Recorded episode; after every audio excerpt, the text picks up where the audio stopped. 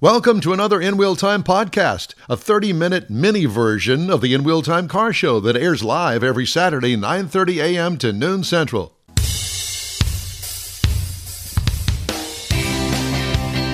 And welcome to the In Wheel Time car show, your go-to everything, all things automotive car talk show. Glad that you could join us on this Saturday. Coming up this hour, if I can get all these pages out of the way, uh, we're going to have the 2021 review of the Dodge Durango Hellcat. A look at our weekly events calendar, and we'll have the stories making automotive news headlines this week. That and more just ahead on today's In Wheel Time Car Show for Saturday, January 30th, 2021. Howdy, along with Mike out of this world, Mars, King Conrad DeLong, Jeff Zekin right off uh, camera over there, Don Armstrong. The only reason Jeff's off camera because we don't have enough room in the studio here to seat Jeff. There's Jeff. Hit- hit- and you know what? Everybody wants more Jeff. They do. There he is. And here I am I know. for the rest of the show, just just like this. Just like that. That's perfect. go. Okay. Looking up your nose. Ah.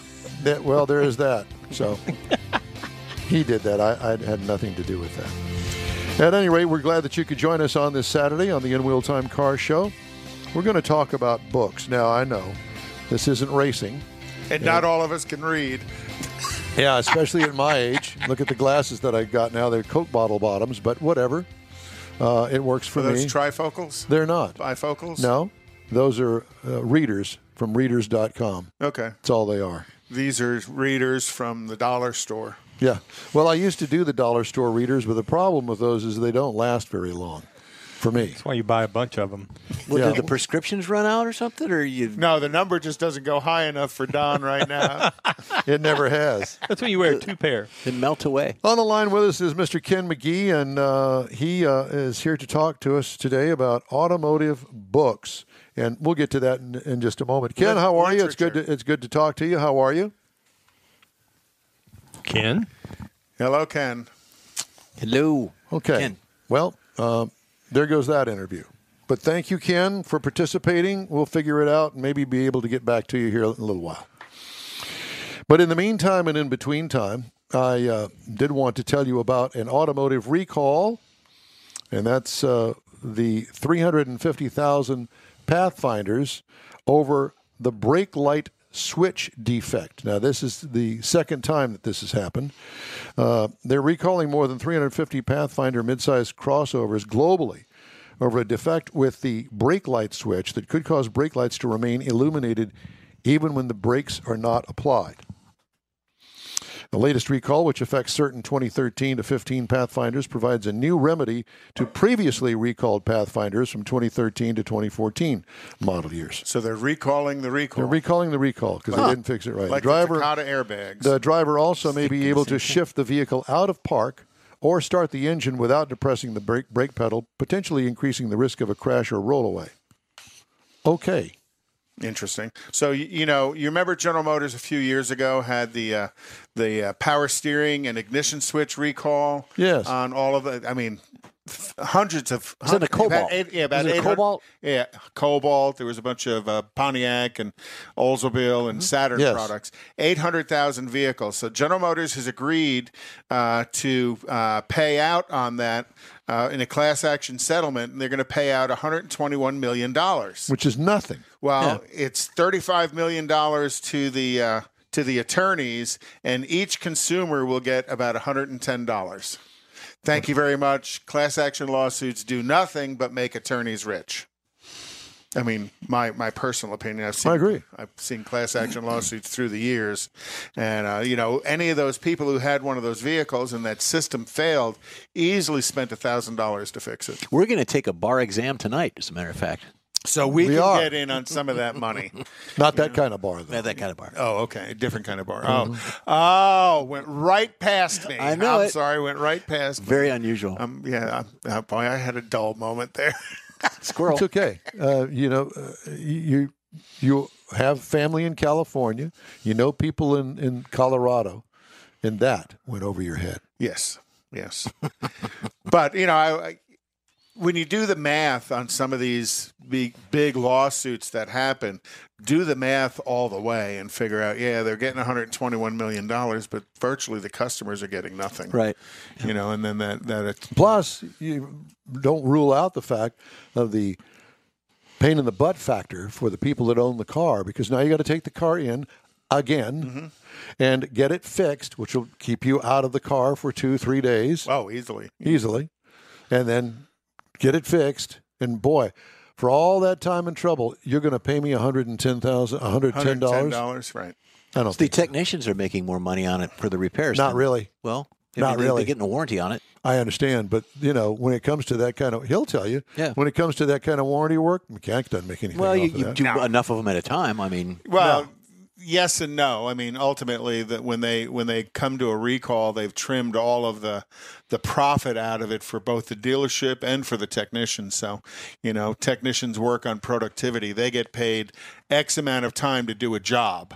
Whether it take you know if they get paid an hour to do a job and they can do it in a half hour, they're being productive. If they get paid an hour to do a job and it takes them three hours, then they're losing money. Right. So usually in the recall world, um, GM has kind of trimmed it down as tight as they can. So if it if they pay a half hour, it takes a half hour to do, or might take uh, you know a little bit more than thirty minutes to do, and that's you know kind of natural in in the world of things. Is, You know, I have to ask, and you would probably know. I don't know the answer to this, but I guess what it is curious to me when they supply the suppliers with the actual facts of what it is that they want with the drawings and this is the this is all the stuff that we want you to make a brake pedal mm-hmm. we want this yeah, design the, ve- in- the vendors, right? Mm-hmm. do they once they make the part for them do they go through a process that says okay this will work now that won't work Oh, val- yeah, oh, yeah, they go through pretty heavy R&D. validation. Yeah, R&D. Yeah, they- Well, how no, the- the R and D is the stuff as they give the the vendor the specs, Specs that they it. want the vendor to meet, and then the vendor produces X number of parts. And now this is years before the vehicle goes out into production. Then the vendor gives the parts to whoever the manufacturer is, and it goes through a validation process, which is basically to a large degree a bench test you know because they might not have the, the total vehicle finished to put it in a vehicle Right. so it goes through a bench test and if it passes the bench test gee whoever the manufacturer says well i need 600000 of these the vendor gears up and and builds all their tooling and, to produce it. and that's it why the tire manuf- the same thing with tire manufacturers when they have multiple manufacturers on one vehicle like a Mustang or a Pickup SUV, truck, right pickup which is very common. you have different manufacturers because of the recall aspect of that Right. the DOT requirements Yep. and with when I was with Pirelli for many years they actually had a tire dyno oh where yeah they would put a tire on there and actually intently destroy it because it had to meet certain specs. Right. So as these vendors produce these parts, these components to meet those specs, the spec is met uh, basically on a bench. And then when once they put them in the car and you insert all of these other influences um, and they begin building the car, now things go wrong and that can lead to a lot of recalls. Let me ask you this: Do, Does does the the the company that makes the part, which is not the the car manufacturer, the company that makes the part, do they not have something in the in a, a clause in some sort of a legal document that says, "Hey, look, you know, if you screw up, you're paying for it, not Oh yeah, us." yeah, yeah. There's a, I'll call it in my world when I was working at General Motors. This is charge back, a charge chargeback. back to the vendor, which is why Takata is, has uh, gone through Chapter 11, Chapter 7, Chapter I can't remember which, but uh, Takata has gone through chapter 11 kind- is where they repay the debt. Chapter 7 is where you're done I'm glad you know the difference. I, I don't. Well, Takata has gone through some kind of bankruptcy, Right. Uh, but they're Probably still 11. in business, um, and and there is a chargeback uh, to those vendors on the recalls as well, which is why a lot of times the vendors are pretty heavily involved in the resolution to the recall. To Don's point with the, the vendor or the manufacturer of the part, you know where you see a lot of that is in racing, where they'll have a drivetrain that goes bad, or of lifters or valves or springs that continually go bad, and the answer is, well, our supplier Right. is the bad guy in this. But you And- see a lot of that in racing. And, well, it, it is in manufacturing as well because they don't manufacture, I'll, I'll say, a valve spring. That's bought from Another Isky Yeah, or right. or whoever else makes them. Yeah. Um, and and the spec is given to that manufacturer that says, look, I need this spring to sit this tall, need to have this much tension when it's right. compressed. It needs to be a multi-level spring. It needs to be able to hold its durability at X RPM for X amount of time. They take it, they bench test it, and it works. And then you put it in a car, and it breaks. And, then you call it you, and, and then you call it Takata after that. well, well, you you fix it under warranty, and if they can read, you know, at just fixing it under warranty, there isn't always necessarily a chargeback to Right. the vendor on that, um, but there can be in certain instances. So, yeah, the vendors are held financially accountable for defective work, but ultimately. The buyer holds the manufacturer of the vehicle accountable for it because they don't realize that Takata was making the airbags. well, it's the end liability, is what it is. Right, right. So um, they just see I bought this vehicle and I've had the airbag recalled now three times. The same airbag's been recalled three times. Well, there must be something wrong with that manufacturer's vehicle when the problem is coming from the vendor that's giving that manufacturer a pretty bad pretty bad name in the marketplace and the vendor charges the manufacturer the uh, the manufacturer charges the vendor back for that but the problem you know the damage done to the brand um, is pretty monumental in some instances Well, I, uh, let's see. I'm the manufacturer. I'm Chevrolet. I bought all these Takata airbags. Now I got to have them recalled. How many customers have I lost as a Chevrolet dealer because they're never going to buy this because we've recalled it three times, and it's all on you. So everybody's a loser in this. But there's a bigger picture with all the manufacturers, not just General Motors. Well, I, uh, Well, but- but in, in Takata there is because Takata was such a wide vendor.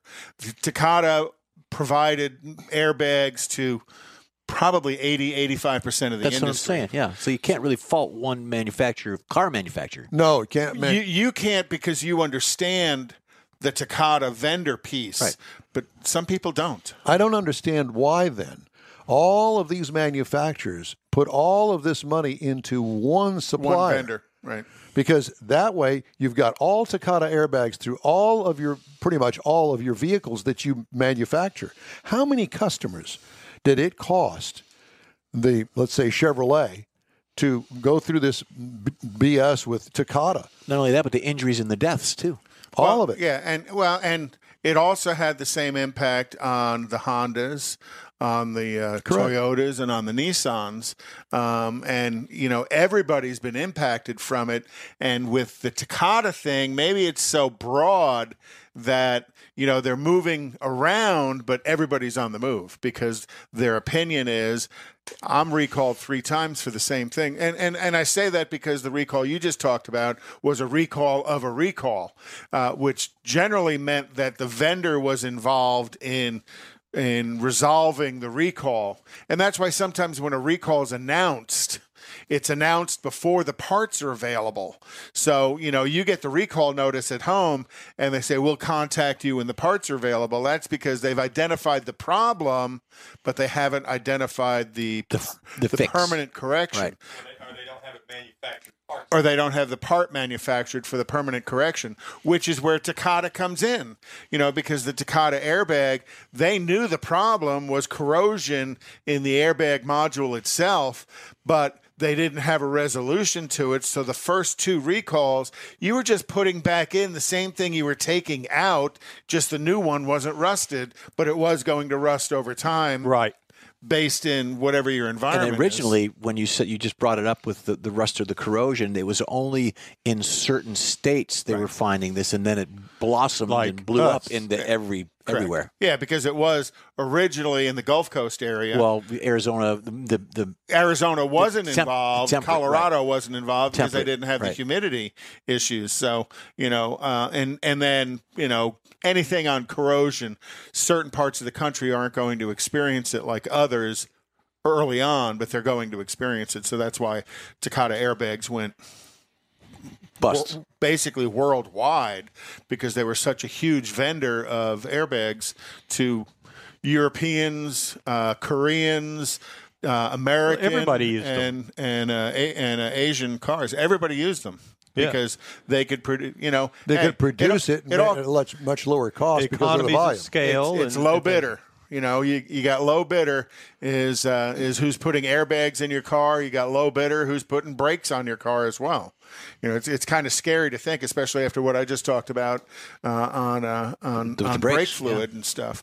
You know, but that's the nature of the business. You know, um, so yeah, airbags. Well, I'm all for making money, but however, when it comes to things that are really, really important, things like uh, airbags that blow up in your face for no reason at all, uh, let's let's spend another ten cents and get one that doesn't blow up because that's probably what it all boiled down Yeah, to. and you'd be Something that surprised. ridiculous. Well, you'd be real surprised at how little the cost is to make those adjustments in something. But when you're building, you know, 30 million components, if I can save 10 cents a component, I've saved $3 million. You know, and it, You don't have a and it- microphone on, yeah, right? and it and it add, and it adds up pretty quick. Well, what Mike was saying is it gets down to the pennies, and he's right. It does get down to the pennies as a as a cost of scale. Um, it it is you know they they do things to save a cent here and a cent there, um, eh, and it costs a lot of money to fix when they don't do it right. It's the bottom line is you get what you pay for. Well, okay, so with that in mind, let's just take, for instance, a performance car. Let's take a Chevrolet Camaro, okay? And let's take a Z, what is it, ZR1, ZL1? ZL1 with Okay. a supercharger. Right. So it's got upgraded brakes, upgraded suspension. Well, Chevrolet put that on there at an extra cost to Chevrolet. Mm-hmm. But they pass it on to you because they're going to. Yes. yeah. Yeah, they do. That's the option cost. Right. So why not just raise the price of the cars across the board to put those on there? Because if you're going to buy a Camaro, you want to have the performance, not the not the six cylinder. I got that. But if I'm going to buy a Z28, a V8, anything, aren't I going to want to have the brake upgrade and the other stuff that goes along with it? And, and most of that they package together that there is a cost increase to it. You know, look at some of the cars you you review. You know, your base price is twenty five thousand dollars. My price is tested is forty. $42,000. So all of those upgrades in content and package optioning uh, are there, but still, there is somebody trying to save a penny along the way because every penny they can save You make a million, profit. yeah. You Right. make a million cars. Well, one penny adds up to be a lot. So and and when that that decision involves uh, safety and quality, um, that's what damages the brand image quickly. And if you look at it over time, those brand images have been damaged on certain manufacturers um, over. Over time, you're going to say, "Hey, you know, we've been building a good car, and we've been building a good car, and then we make a mistake, and we go down, and then we come back." Uh, it's the manufacturers that continuously stay relatively high in their build quality that are the growing manufacturers. So, um, and, you know, and that changes from uh, from year to year. You know, everybody has their experience. Every manufacturer has their experience with recalls, and we've been talking about that here lately. Is the volume of recalls? You know, whoever it is is recalled. You know, 300,000, 400,000 vehicles. The question is, how does that recall impact the brand loyal customer of that manufacturer, um, or does it not? And in some instances, it doesn't because their brand loyalty is stronger than their negative view of having a recall on their vehicle. I, I know that sounds kind of weird, but some of the Asian import brand loyalty is sky high, and European import Oh, brand still here in the United States. high. How about the Ford F one fifty? I think is pretty much the same thing. exactly. Yeah, that's a great example from an American car. Right. Because you know when it comes down to it, and Mike and I have driven all of the trucks that there are to drive, all of them that are currently manufactured. And to me personally, and I really don't have a brand loyalty. If it were anything, it would have been a Chevrolet back in the day. Not anymore, especially now that I drive all these cars all the time. But I will say that, and I was never a huge Dodge truck fan, but in current day, the Ram brand, it, it tops them all. Oh, absolutely. I mean, I- I, same agree. thing. I've had Fords. I was real partial to Chevrolet, particularly when my my dream, my best buddy was the service manager, and my son worked at the Chevrolet dealership. Yeah. Service was great. Yeah. Well, you know, George, George uh, came on and said that Takata actually did file Chapter 11 and they're selling their assets to somebody else in Japan. Thanks, George. I yeah, appreciate that. I don't buy the assets because they'll blow up before you get them. Oh, they'll rust. I was of the I was always a GM fan because my or a GM brand loyal because my dad was with General Motors. Sure. So uh, I think the last That- one I had. that's how they build those right. The last one I got was from uh, Richardson Chevrolet, as a matter of fact. no, that's good, good, Had these good to know. buffed little pinstripe lines in the edges of the paint, right? Well, I'll tell you. So my cousin Steve up in Wisconsin, you guys know him. He uh, had a ginormous, like forty foot trailer that he towed around. Uh, it was a fifth wheel, and he had a Chevrolet Silverado three quarter ton, single wheels in the rear. Okay, and he drove it. I don't know. It was out of warranty, mm-hmm. fifty thousand miles or something on it. The turbocharger went out, hmm. and he'd had trouble with it before. And somehow, some way, they were able to fix it. Last time, they had to take the cab off because the Oh, turbocharger the yeah. Duramax. Yeah, thing, yeah. because the turbocharger is underneath the cab, so they had to lift the cab off. Took him two weeks on the road with the fifth wheel behind him. Oh, gosh. He was ticked, and I'm saying that nicely.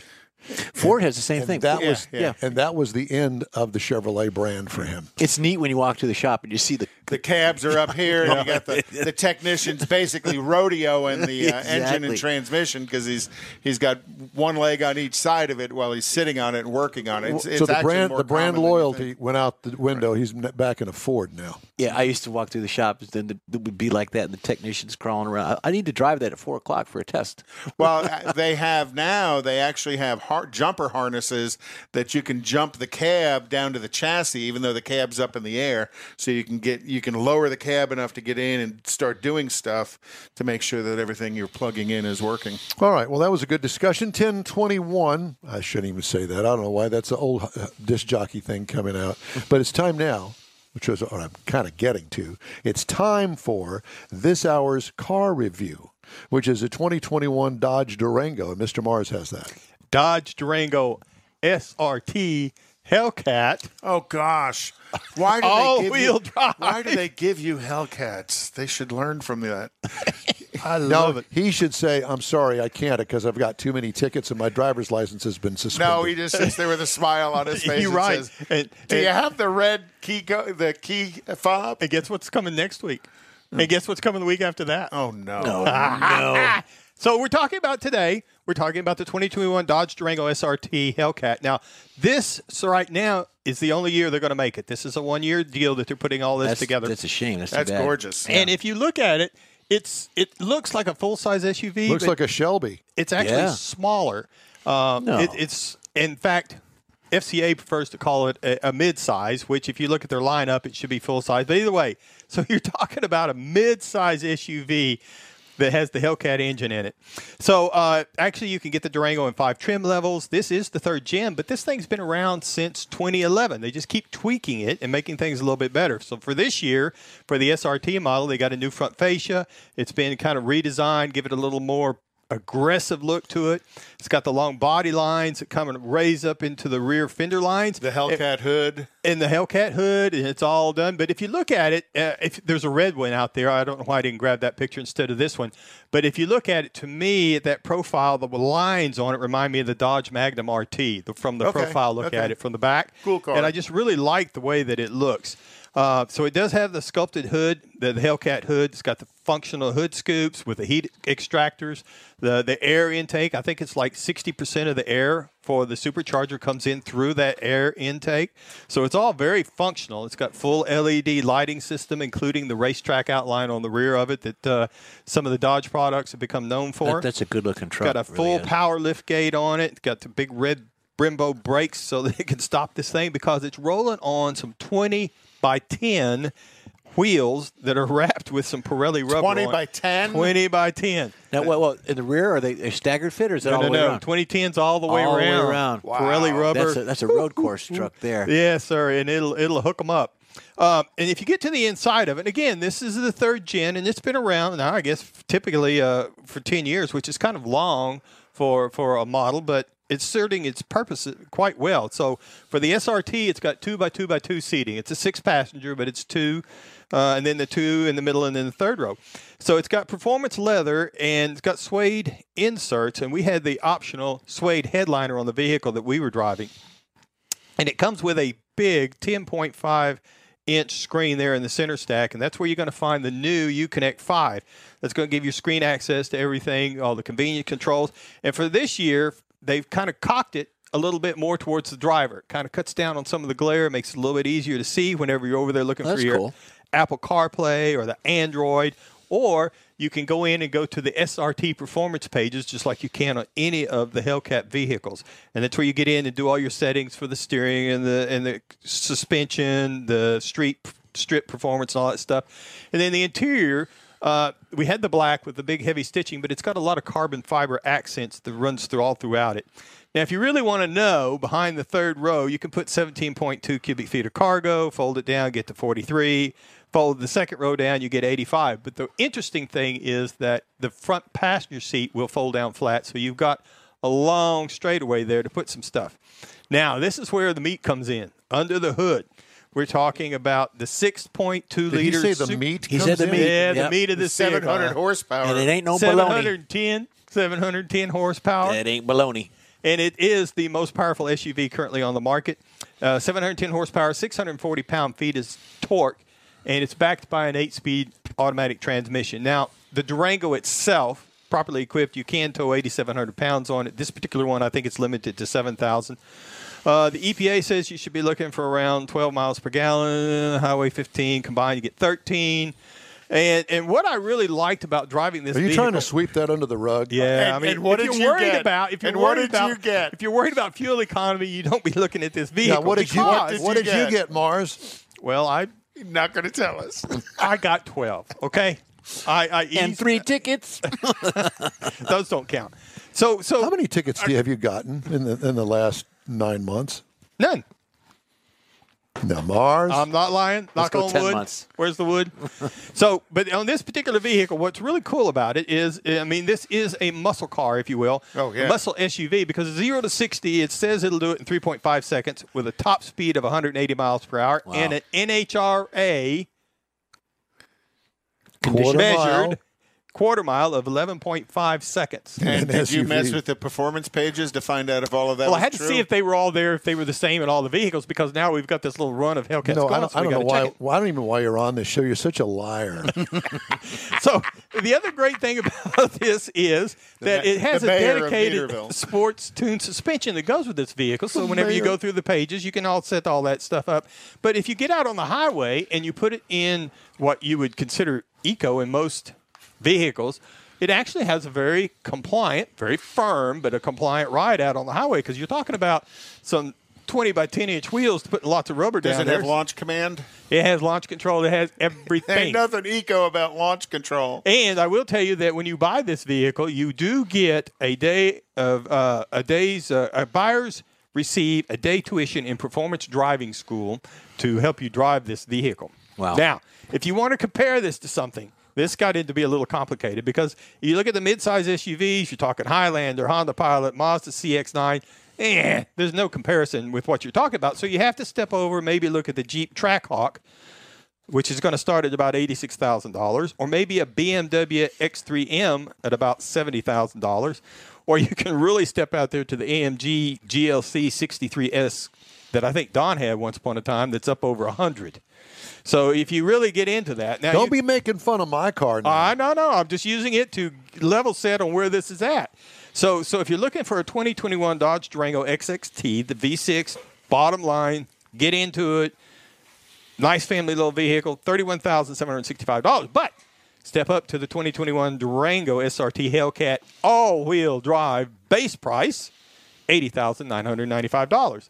However, we had a couple of options. we need so- we need to go. MSRP ninety thousand three hundred and fifteen dollars on the just road for hooking them for an SRT hot rod SUV. All right, thank you, sir. Yes, it is. And that's today's uh, car Mm. presentation by Mr. Mike Mars, who's Our, a our little own, wordy. Our own Hellcat. And Well, I, just, I expert. just enjoy these things. I got I got two more coming. So The just In wait. Wheel Time Car Show streams on Facebook, YouTube, and InWheelTime.com. Podcasts available on Apple Podcasts, Spotify, Stitcher Radio, iHeart Podcast, TuneIn, Google Podcasts, Pandora, Amazon, and Podcast Addict. In Wheel Time Car Show continues right after this quick break. Tailpipes and Tacos is Houston's premier cruise in, and you're invited to join in. Whether you're a cruiser or spectator, Tailpipes and Tacos is the place to enjoy made to order breakfast tacos, fresh coffee, and mingle with Houston's fun car people. Mark your calendar for Saturday, February 20th for Tailpipes and Tacos at the Lupe Tortilla Mexican Restaurant in Katy, 8 a.m. to 11 a.m. Tailpipes and Tacos is free, and everyone's invited. You will see collector cars, hot rods, customs, magnificent originals, and resto mods all at one location. Cars from all over Southeast Texas cruise in and show off in a friends and family event at the Lupe Tortilla Mexican Restaurant on the Grand Parkway at Kingsland Boulevard, just south of I 10 and Katy. Drag racer, car enthusiast, and Lupe founder Stan Holt brings you Houston's hottest cruise in, Tailpipes and Tacos, Saturday, February 20th, 8 a.m. to 11 a.m. at Lupe's in Katy. The In Wheel Time Car Show will be there too. Get your ride ready, and we'll see you at the Tailpipes and Tacos Saturday morning cruise in, February 20th, 8 to 11 a.m. at Lupe's in Katy, weather permitting. That's it for this podcast episode of the In Wheel Time Car Show. I'm Don Armstrong, inviting you to join us for our live show every Saturday, 9:30 a.m. to noon Central on Facebook, YouTube, and our InWheelTime.com website. Podcasts are available on Apple Podcasts, Spotify, Stitcher Radio, iHeart Podcast, TuneIn, Google Podcast, and Podcast Addict. Keep listening, and we'll see you soon.